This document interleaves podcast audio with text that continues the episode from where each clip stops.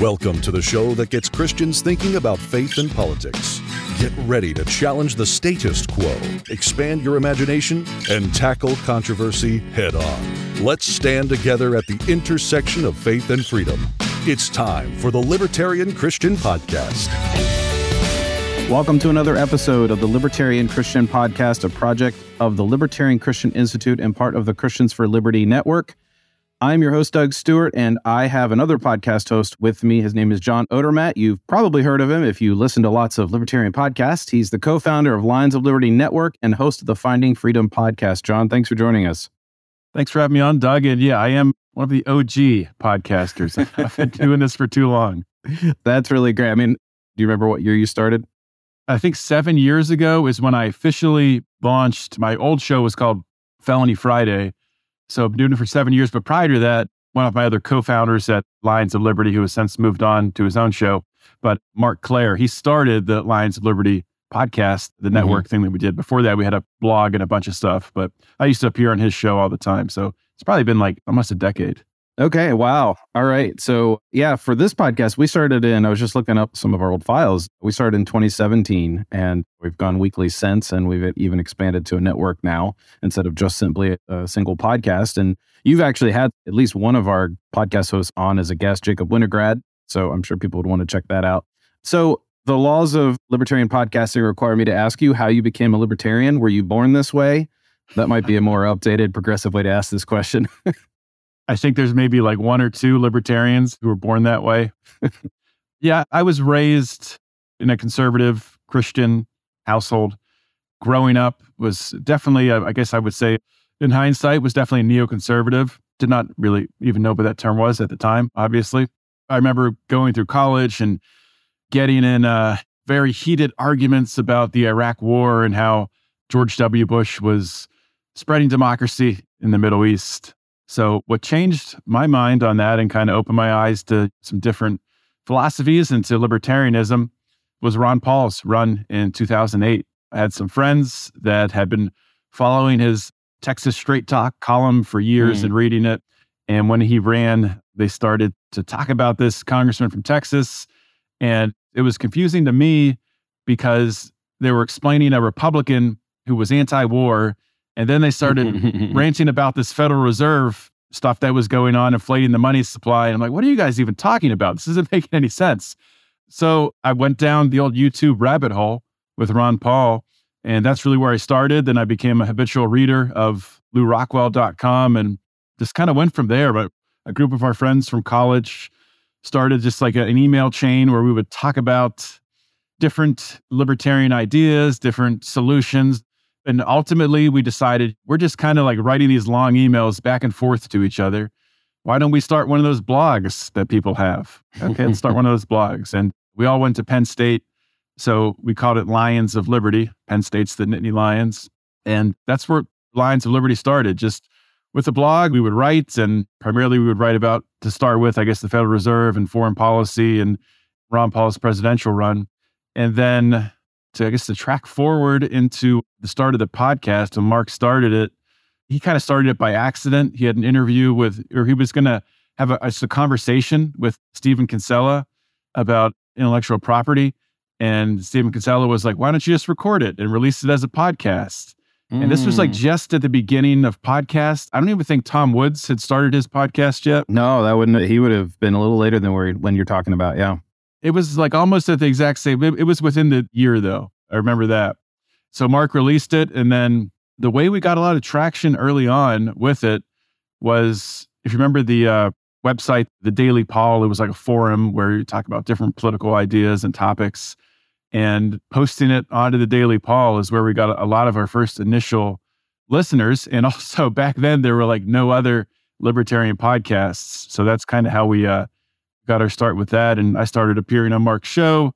Kind of my niche became talking about the criminal justice system. And Marc said, We have this podcast. We have a bunch of listeners here. We're looking at our numbers on the podcast, and there's thousands of people listening. We're looking at our numbers on the blog, and there's hundreds of people reading. I think we should be doing more podcasts. So I started Felony Friday with really no plan at all other than to talk about the criminal justice system and the injustice that, you know, that is the reality of it. and just kind of fell into this world of interviewing people, interviewing felons who'd been to prison. Most of my interviewees for nonviolent crimes, but I've interviewed people who've committed murder and have done some, you know, pretty terrible things. But ultimately, and often through finding Christ in prison, were able to turn their life around and find success on the other side. And did that for years and years and years. And I have hundreds of interviews with felons. And I still do from time to time. I, I still will interview people who've been to prison because that is something I'm very passionate about. And I think those stories are important to get out there. But when COVID hit, it kind of just shook my whole world that for years and years, we're talking on social media, on Twitter, on these podcasts about these hypotheticals that could happen if the state did this, if the state did that. And then all of a sudden, yes, the state just shut down everyone's mm. business and told us we can't leave our house. And then eventually tells us that in order to leave our house, we have to get this shot of pharmaceuticals. And it just shook me. And I wanted to talk to people who were going through it, business owners, how people were navigating it with their faith. I just wanted to hear people's stories in that regard, living through this moment in time. So that's why I pivoted to finding freedom to give me mm. more of a bandwidth to discuss those ideas. Yeah. I want to talk a little bit about the criminal justice system element of fighting for liberty because I know that most libertarians have, I would say, they're not generalists in that we all as humans have a set of, or maybe even just one topic that like we're really passionate about. Was that it for you? Was it the criminal justice system was just like the most egregious form of anti freedom that our government is perpetrating against people? Or was there some other factors? Or maybe am I describing it completely wrong for you? Like, was it just one thing you just happen to be knowledgeable about? No, I think that's a really good question. It's something that I honestly real in, like in hindsight reflecting on like how did I get down this path? I start to realize more things. And one piece of it is my father is a lawyer and he's done defense law, he's done criminal law, and sitting around the dinner table growing up, that's what we would do. He would talk about his cases. And mm, okay. I never became a lawyer, but that definitely planted a seed. And it's really something I haven't thought about that much until the past few years, but that definitely was a big influence. And I really should bring my dad on to interview him about, about some of those cases, the ones he can talk about at least. But like so many things in life, you know, what ultimately I think affects people and influences our actions is things that happen to us personally and affect our personal lives. And that's what happened with the criminal justice system is someone very close to my wife and I got caught up in essentially an undercover buy from a police officer where they were selling marijuana, they were selling weed, and there was repeated undercover buys, entrapment essentially, in order to get to the point where they could charge him with the felony. And this was on a college campus. So they did this big drug raid and they arrested, I don't know, six people, maybe five or six people. And the only one where they didn't find any paraphernalia or marijuana in his house was I don't want to use the name of the relationship to protect him, but was the person who we know. Everyone else they did. But looking back on it, he probably didn't have the best attorney representing him. And what happened was the people he thought were his friends, I think, ended up cooperating with the police. And he ended up doing the most amount of time, which was a little over a year in jail and then ultimately time in a halfway house. And uh, what I came to realize was when this happened, this happens to so many people and to obviously much larger degrees with lives being impacted and people spending decades in prison. So, I mean, hearing this, you might think, oh, he only was in for a year and then had to go in halfway house. But it does, I mean, it really rocks your entire life. And you start to realize that really the only way that he was able to get back on his feet quickly is because he had support from from family and people who could help to get him a job to get in the door and then help to, you know, drive him around so he could get to that job and then ultimately learn a trade and get back on his feet. And you just start to see how easily things could spiral out of control. That was a big piece. And prior to that, my eyes were kind of open up just overall injustice and inequality when I was living out in California. I was raised in Pittsburgh, as we were talking pre show raised in suburbia, raised in, we called it growing up in a bubble, wasn't exposed to a lot of outside stuff. Not like there weren't drugs in my high school and things like that, but it was one of those suburbs where the kids, if they got caught with that, they weren't they weren't going to prison. So when I was in California, I was working as a management trainee. So when I first got there, the plant manager needed to hire a bunch of people to work out in the plant to run the equipment. And what better person to help sort through resumes than a uh, new hire out of college? I don't know what he was thinking, but he had me sort through the resumes. And as I was looking through them, paging through the stack of resumes, just by instinct, I didn't get instructed to do this. I just started taking out all of the people who had a criminal history and putting them in a, you know the, in the discard pile.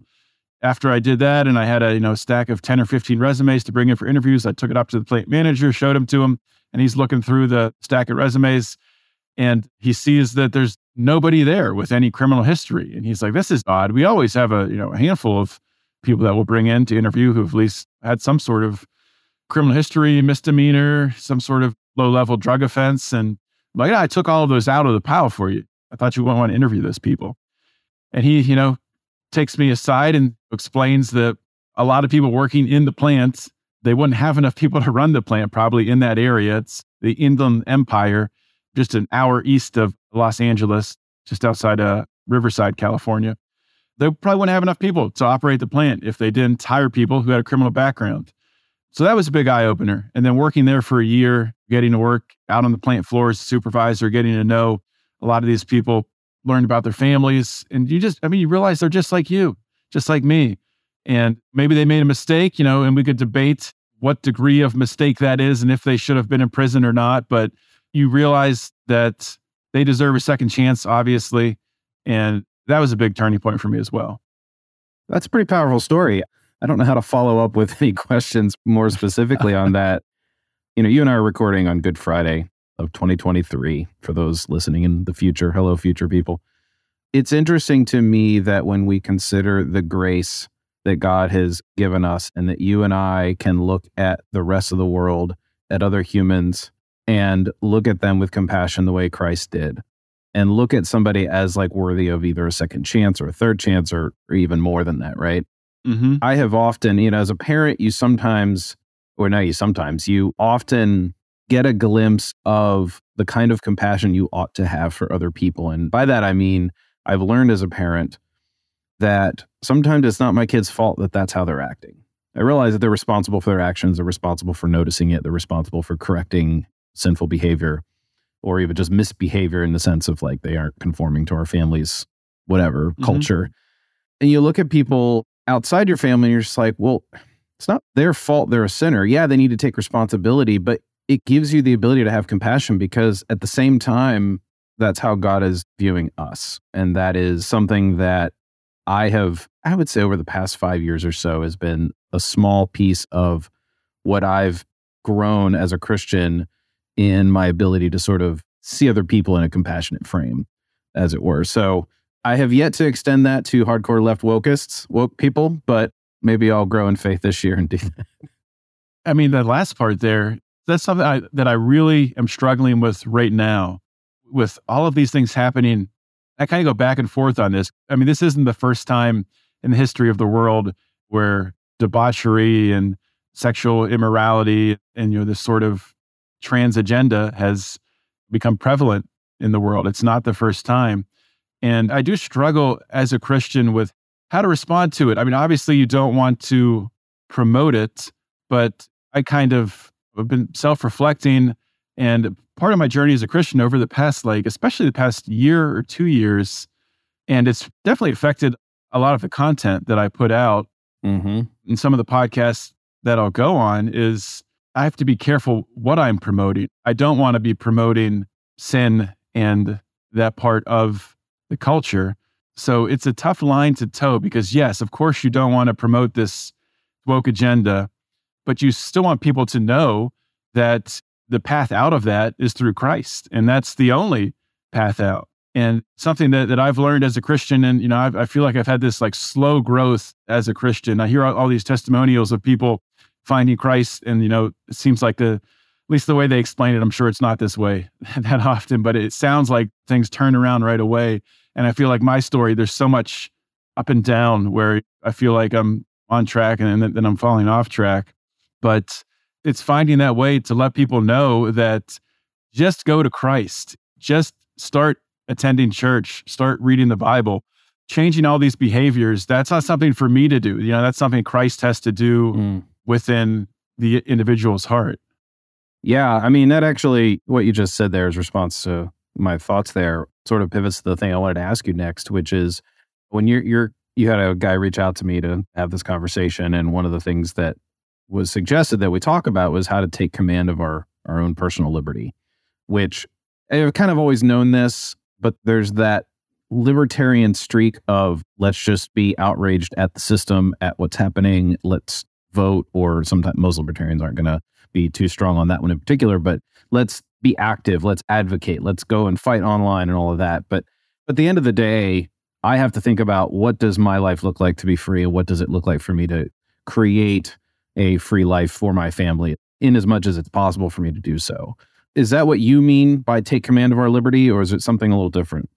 I mean, I think taking command of our liberty, taking command of our freedom, this kind of goes back to the change I've had that was sort of induced by the COVID regime, where as a libertarian, previous to that, I was very much invested in we can change things by having this podcast and this platform.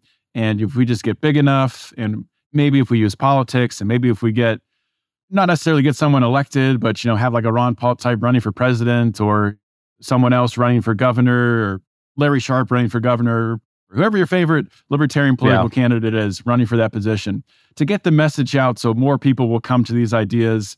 And then you know et cetera et cetera we all become free. I don't know if anyone really has a plan how that happens but that, that was kind of the path that i was on. And i realized that sure i think there is a place for that but ultimately, we need to find freedom within our own lives. And I think that's different for almost everybody. I can't tell people exactly how to do that. I think for some people, it's going to be realizing that maybe being in corporate America, sitting in a eight by eight cubicle or however big cubicles are, I forget, haven't been in an office for a while. Luckily, I work remote. That's one change I made with COVID. I I don't want to go to an office anymore. I just don't want to be in that environment. I'll work remote and have more control over my time. But making that decision, taking control of your time. Maybe you're someone who needs to be in an office. Maybe that's what you're called to do because there's going to be people that have to be in an office. There's going to be people, obviously, people who have to work in hospitals and be doctors and nurses and all kinds of different jobs. So I, I'm not trying to, you know, put this on anyone else, but I guess the takeaway would be look at your own life. What are the areas where you feel like you are confined or restricted. And I'm assuming most people who are listening to this probably are Christians. And I think often I fall into the trap of just trying to force things and change things myself. But I would just say to pray and go to Christ with that, with what you're worried about, what you think you might want to change, and let those things sort of happen in your life. And of course, I mean, letting them happen, you're not just going to sit back with your hands up and things will just happen for you, but things might just become readily apparent to you that you need to take this action, take this leap of faith. And oftentimes, the changes I've made in my life, in my career, or in different areas, they just come out of left field. And I can just tell that it's God working in my life. And I would say that people need to look for those opportunities. I think we do need more libertarians, more Christians who are business owners who are changing the world that way, who are participating in their community that way, meeting people, networking, influencing thought. So that's definitely the shift that I had. And there's this greater, I should say, debate in the libertarian community between what I first talked about with advancing liberty through what's called spreading the message, which I think there is a place for that. And then there's the other side that came out of it where they've been referred to or maybe self branded as the post libertarians. Many are good friends of mine. And there's these like two sides of the debate, which the one side, the post libertarians, do definitely promote this path of finding freedom in your own life, getting independent as much as you can from the system, trying to create some additional streams of income. So if you do lose your job or if you do have your business shut down by the government, then maybe you have something to fall back on. So there's these two sides and I don't think it's a binary choice. I think it's presented by people on both sides of this debate that it has to be, it needs to be one or the other.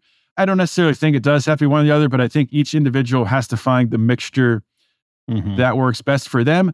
And especially those people who maybe you know, maybe if you can't afford your own apartment or your own car or things like that, can't afford to live on your own and you're living paycheck to paycheck, maybe you shouldn't be spending $1,000 to go to PorcFest or to go to a libertarian convention or to do things like that. you should be saving your money for that car and saving your money to get your own apartment and trying to get to a point where you can attract a spouse and start building a family.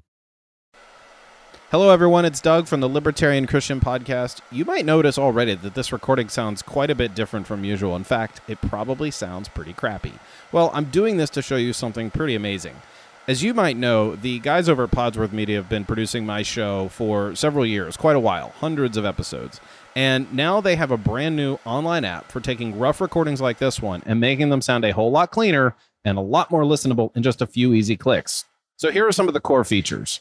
They remove background noise. It reduces plosives, which is really handy for me because I often forget to put my pop filter on before I do a YouTube video. I often forget to put my pop filter on before I do a YouTube video because pop filters look terrible when you're on camera. It fixes clipping. It removes clicks and pops. It fixes clipping. It removes clicks and pops. It evenly levels dialogue so that you don't have somebody talking really quietly and then somebody talking really loud because they're too close to the mic or too far away from the mic. It evenly levels dialogue so that you don't have somebody talking really quietly and then somebody talking really loud because they're too close to the mic or too far away from the mic.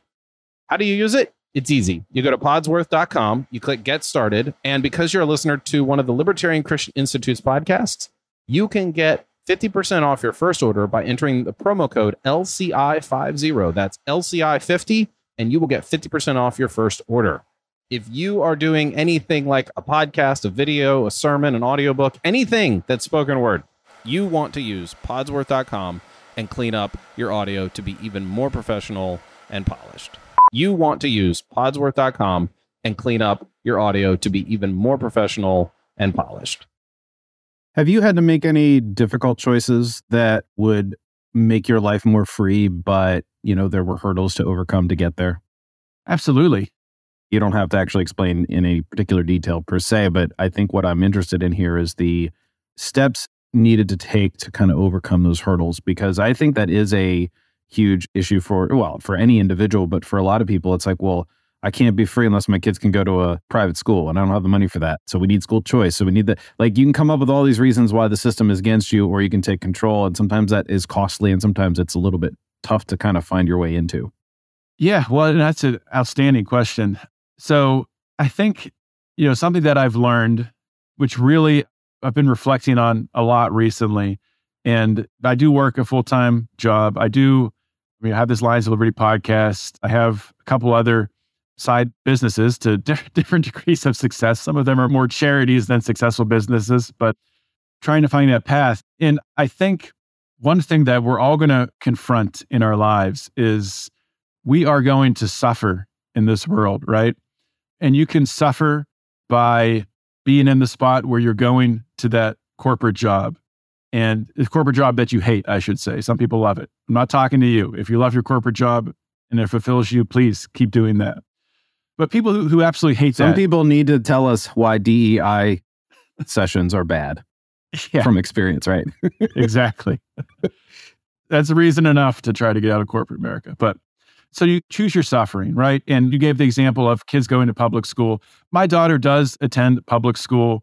It's not a, at least to what we, and we're always looking at the curriculum and we're talking to other parents and teachers and understanding what she's learning. We're very invested in her education. And there isn't a woke agenda in this particular public school system to the degree. Hey, John, you're say- on a libertarian podcast. You can call it a government school without any ramifications. in this government school. I should say to the degree that we're seeing in, I mean, places, it's terrifying, you know, some of the things that, that you see being taught in uh, Oh, man. other government schools. But I honestly, any day, one thing could come home that we could hear, and we're ready to pull her out, and we have backup plans ready to go. But at this point in time, right now, this season in, in our life, this is what we're doing. But to go back to what I was talking about, choosing your suffering, and that's even for with your children, the decisions that we make when they're young do kind of dictate the ways in which they're going to suffer. So, like to use the government school example, depending on the circumstances of that education, are they learning the basic skills in that school? Is it a good government school in the part where they're actually learning how to read and write and they're not getting a woke agenda shoved down their throat. So, yes, they are going to be exposed to some other things. And then you can weigh that against the suffering, using air quotes, of being homeschooled. I'm sure there's libertarians yelling at their phones right now, their listening devices, saying there, there is no suffering in homeschooling. It's all glorious. It's all wonderful. Of course, there's suffering. Of course, the parents are making sacrifices and it's difficult and it's tough to teach your kids. And some days they don't want to learn. And some days they talk back to you and choosing your suffering. And I love people who homeschool and are able to do that and love doing it. I think it's fantastic. But I mean, as a little side tangent here, I think it's important to remember in addition to the kids that are being homeschooled, your kids, yes, maybe they're getting the ideal education for them.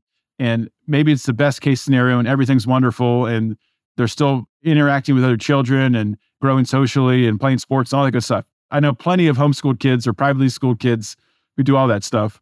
But at the same time, I mean, there's another side to that coin mm-hmm. where there's everyone else's kids, right? And everyone else's kids are in the government schools. And your kids are going to grow up with these other kids in this world, in this culture that we live in.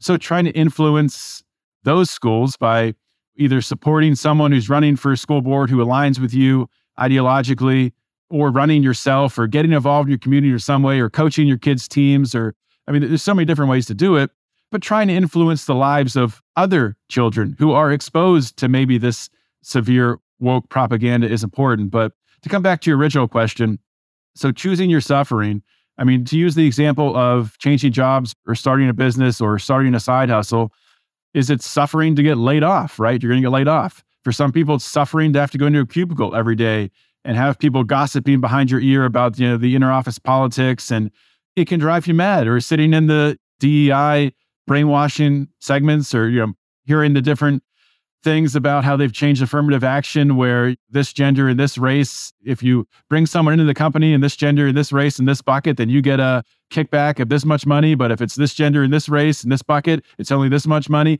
You hear that stuff, it, it drives you totally insane. That in itself is a degree of suffering. But you got to choose how you want to suffer and look at the short term and the long term. Because if you suffer maybe in a corporate job that you hate for 40 years, you've lost 40 years but if you suffer starting that business, if you suffer starting that side hustle, and maybe you work your butt off, maybe you give your some nights away from watching Netflix or whatever you like to watch on TV, watching baseball or football or whatever. Maybe you give some of that time away and you instead invest that in learning a skill. So you can start a side hustle, maybe, I don't know, editing podcasts or whatever, and building up from there just to give you something else in case you do get laid off from your job, that you're not going to daddy government to get your paycheck. And I think a lot of libertarians during COVID, I know so many people, and I know the jab is controversial.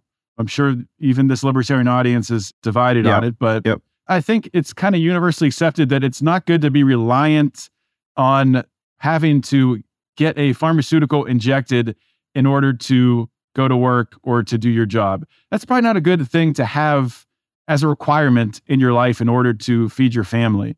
So that would obviously be suffering. You know, maybe you have to go and yeah. get this jab. And that's a decision that you might feel like it's it's being forced on you, it's being pushed on you, you have to do it. But a lot of a lot of libertarians had to do it because they had no other strategy. There was no other path they could take. The only thing they could do is keep going to their job. They didn't have anything to fall back on. They didn't have another skill they built up. They didn't have their resume up to date where they could apply and then start interviewing quickly and get another job, or they were constrained by where they were living and weren't ready to move. So there's so many different ways, so many different avenues that you can look into to expand your freedom and to find your freedom. I think that we, to go back to the offer grace to others, right? We can offer grace to ex cons. We can also offer grace and mercy to other libertarians who have made decisions that are suitable for their circumstances that you and I could just never stomach making, mm-hmm. right? Like the example you gave, like taking, I don't like calling it the jab because it's sort of been, that term is sort of alt right in my mind, which yeah, I realize I'll just tell you the, reason, the reason I use it, and sorry, sorry yeah. to interrupt you, but the reason I use it is strictly because of YouTube. And we've had, we've had so much content flagged and taken down and, you know, our channel got strikes. So, oh, really? So you're saying using that term means it's far less likely to get flagged on YouTube? Oh yeah, if you use the the V word, it's much more likely to get oh, flagged. Oh, yeah. oh, oh, oh. Oh, that's funny. I had never thought about that. I have only heard sort of hardcore Trump right people call it the jab and in capital letters. And sometimes, if the formatting allows, they do the trademark superscript or whatever. But Right. okay, that's interesting. That's funny. So, anyway, all right. So, back to my actual comment, what you were saying. Sometimes, you know, I think that in particular is a really good recent example of like the kinds of decisions that one has to make. And I don't begrudge anybody for having to make that kind of decision. Yeah. The circumstances are going to be different. Like you said, like maybe they can't move and get a new job, or maybe the new job just won't pay the bills. And okay, fine. I can extend grace to that. We're sitting here at a moment where a lot of those decisions are a little bit in the past. And so it's a good time to reflect on, well, how can we prevent this kind of thing from happening? And, you know, you mentioned the sort of post libertarian mindset of like taking ownership over the things that you can do to control your life if the government really comes down hard on you, hmm alternate streams of income, saving a little more aggressively, those kinds of personal responsibility things that, of course, we would promote. Now is the time to consider doing that. I know that during the early months of the pandemic, I look back and realize that I did not prepare, contemplate enough from a business perspective for the coming year or so. And my family, we were fine, but I also look back at that as like, wow, I did not seize the day. I had a lot of time on my hands, more than I expected to, right? Mm-hmm. Now, I did seize the time to spend time with my family. We did a ton of things in addition, you know, that we could never have been able to do since we were all home. But from other perspectives, I think I uh, could look back at that and say, you know what, I could have done better. So now I'm already thinking about, like, well, I don't think there's going to be a pandemic of that sort on the near horizon. But if it does, or if there's something very similar in its effects, I'm going to be more prepared. And now is the time to reflect on that. No, I, I 100% agree with you. And yeah, like uh, I don't think we'll have a exact repeat the same thing play out the same way, but it does seem like we're living at a time where government tyranny is accelerating. And whereas before the pandemic, it was kind of hard for me to visualize how some of these things could or would play out. And this could be something that could take a decade to play out or even longer, but it is only a matter of time until there is a central bank digital currency and every transaction that we make is tracked by the government. That's something that's absolutely going to happen. And sure, I mean, that's not the end of the world. I think some people talk about the CBDC and think, well, once they get the CBD, CB, CBDC and they get our claws into us, it's just over. Let's put our hands up. Liberty is lost. And we kind of forget that, I mean, they've had a lot of that over us already. They've been monitoring our conversations and all of these different things. And, you know, taxation has been out of control for a very long time. So that's not to minimize CBDC. But, you know, I think as libertarians and as Christians, we need to remember we've been living in a fallen world for a very long time. And these creations of the world that are creations of the devil, be it, at least I believe, I don't know if you agree, but like use the internet, for example, or AI. AI is a, you know, a big thing that you know, everyone's talking Mhm. about with ChatGPT and the effects of it and what should we do? I mean, should we even be using it? And kind of the way that I look at it, at least at AI and at the internet, is well, we can still use these things for good. We can still use these things to advance Christ's message. And yes, there's going to be bad aspects to them because we live in a fallen world, right? And with the CBDC, yes, there's going to be a lot of bad things that happen. But yeah, maybe there are other avenues with cryptocurrency and Bitcoin, and there's things that we can people can learn how to use those to create some freedom in their life. So these are extremely complicated times, but I keep wanting to check myself and think, are these really that much more complicated than people dealt with in the past? And maybe they are. Maybe there's just so much information now and information overload with the internet. Obviously, it's very different than the complicated decisions that, that people dealt with in the past. And I'm not saying that there's similarities there, but I think we forget that this world has always been fallen. The prince of this world has always been in control. And the only path to God has always been, well, after Christ came back, has always been through Christ on the cross. So I don't know. I mean, I don't know where I'm going with this, but it's just something yeah. that I've kind of been wrestling with recently. Yeah, I've often thought of what it was like to go through the Great Depression. I thought about this back in 2007, 2008 when we had the bank failures and the recession mm-hmm. then. And I wouldn't say I was right in a prediction, but the way I realized that it wasn't going to be as bad was that, first of all, there's a lot more people. And so the economy is a lot less tangible to talk about. There was many economies, and some economies were affected more than others, depending on what industries you were in. I mean, that's more commonly used word. Which industry? You know, the trucking industry, or the food industry, or the pharmaceutical industry, or the banking industry. Those are smaller pieces of the, or large, but they're segments of the economy that were affected in various ways. But the other thing that I kind of noticed was that we've got a lot more stuff. Like we have a lot more physical goods. Like you hear stories about the Great Depression and they didn't, they just didn't have bread or they didn't have this. Mm-hmm. And I'm mm-hmm. like, well, why didn't you make bread? Well, we didn't, we, that's not what we did. Or, well, I guess they made bread back then. But like, it just seemed like we have such an abundance of material goods in this start of this century that they didn't have 100 years ago, right? Or mm-hmm. 80, 90 years ago. And so I don't know. I don't think it was, I forget where I was going with that in my thought process, but just sort of to comment that I think it is a different world, but the fundamental the devil is against us and there is always going to be a beast after us.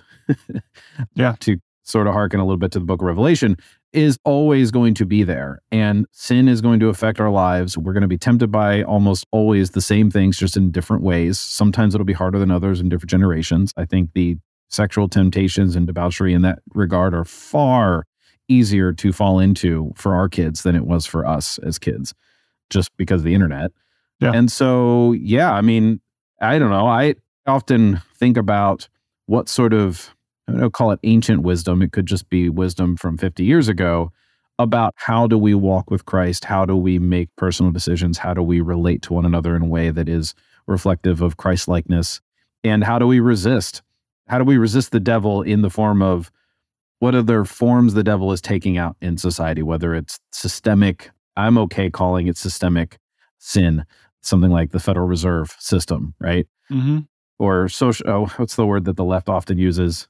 Societal sin or corporate sin or, or corporate evil or systemic evil and all that. I'm fine with those terms when applied very specifically to kinds of things that are very oppressive. But in any case, I think that how we work out our allegiance to Christ has personal effects is very important for us to kind of talk through and to kind of reflect on. And I think conversations like this are really important, John, because you and I have had the type of conversation where we're very reflective of what we're choosing to do, what we've advocated to others to choose to do, and the mm-hmm. fact that the problem still is always going to exist.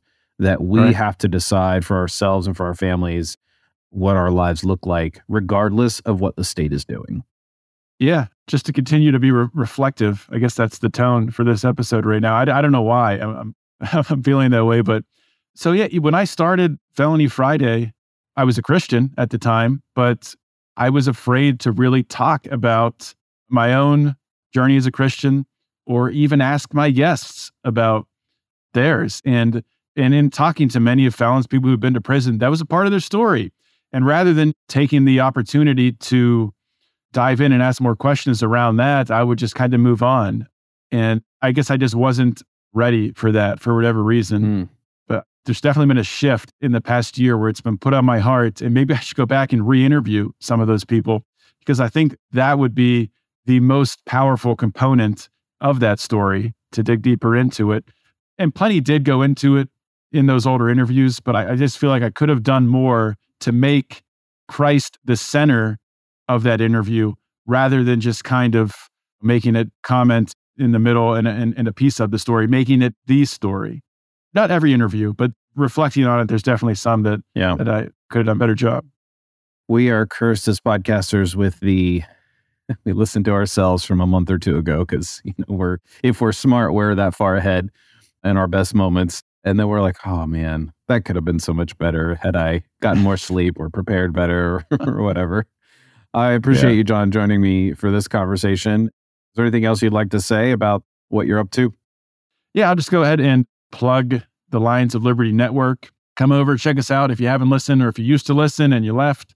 come give us a listen. I, I, my show has changed. We've talked about here in the past couple years. It's changed a lot. So come check out the new show, Finding Freedom. It's on Mondays on our Lions of Liberty Network, and then on Wednesdays we have. I forgot the name of Brian's show. I just, I just, I just went totally, totally blank. It's called Mean Age Daydream, and Brian's show is more around current events, politics, culture, things like that. I will give a warning though. There is going to be a little bit of cursing. So if you're listening around children, just be aware of that. I don't know how you can't curse when you're talking about current events lately, John. exactly. and then on uh, on Fridays, we've been trying something new out where we have a show called Meme Wars. And we can listen to podcast form, of course, but we're trying to encourage people to come to YouTube or Rumble. And we talk about, you know, some different, you know, short videos or memes that are just current for that week and give a little libertarian spin on them. Awesome. Well, John, thank you for joining me for this. Thank you. Thank you for listening to another episode of the Libertarian Christian Podcast. If you like today's episode, we encourage you to rate us on Apple Podcasts to help expand our audience. If you want to reach out to us, email us at podcast at libertarianchristians.com. You can also reach us at LCI Official on Twitter. And of course, we are on Facebook and have an active group you are welcome to join. Thanks for listening, and we'll see you next time.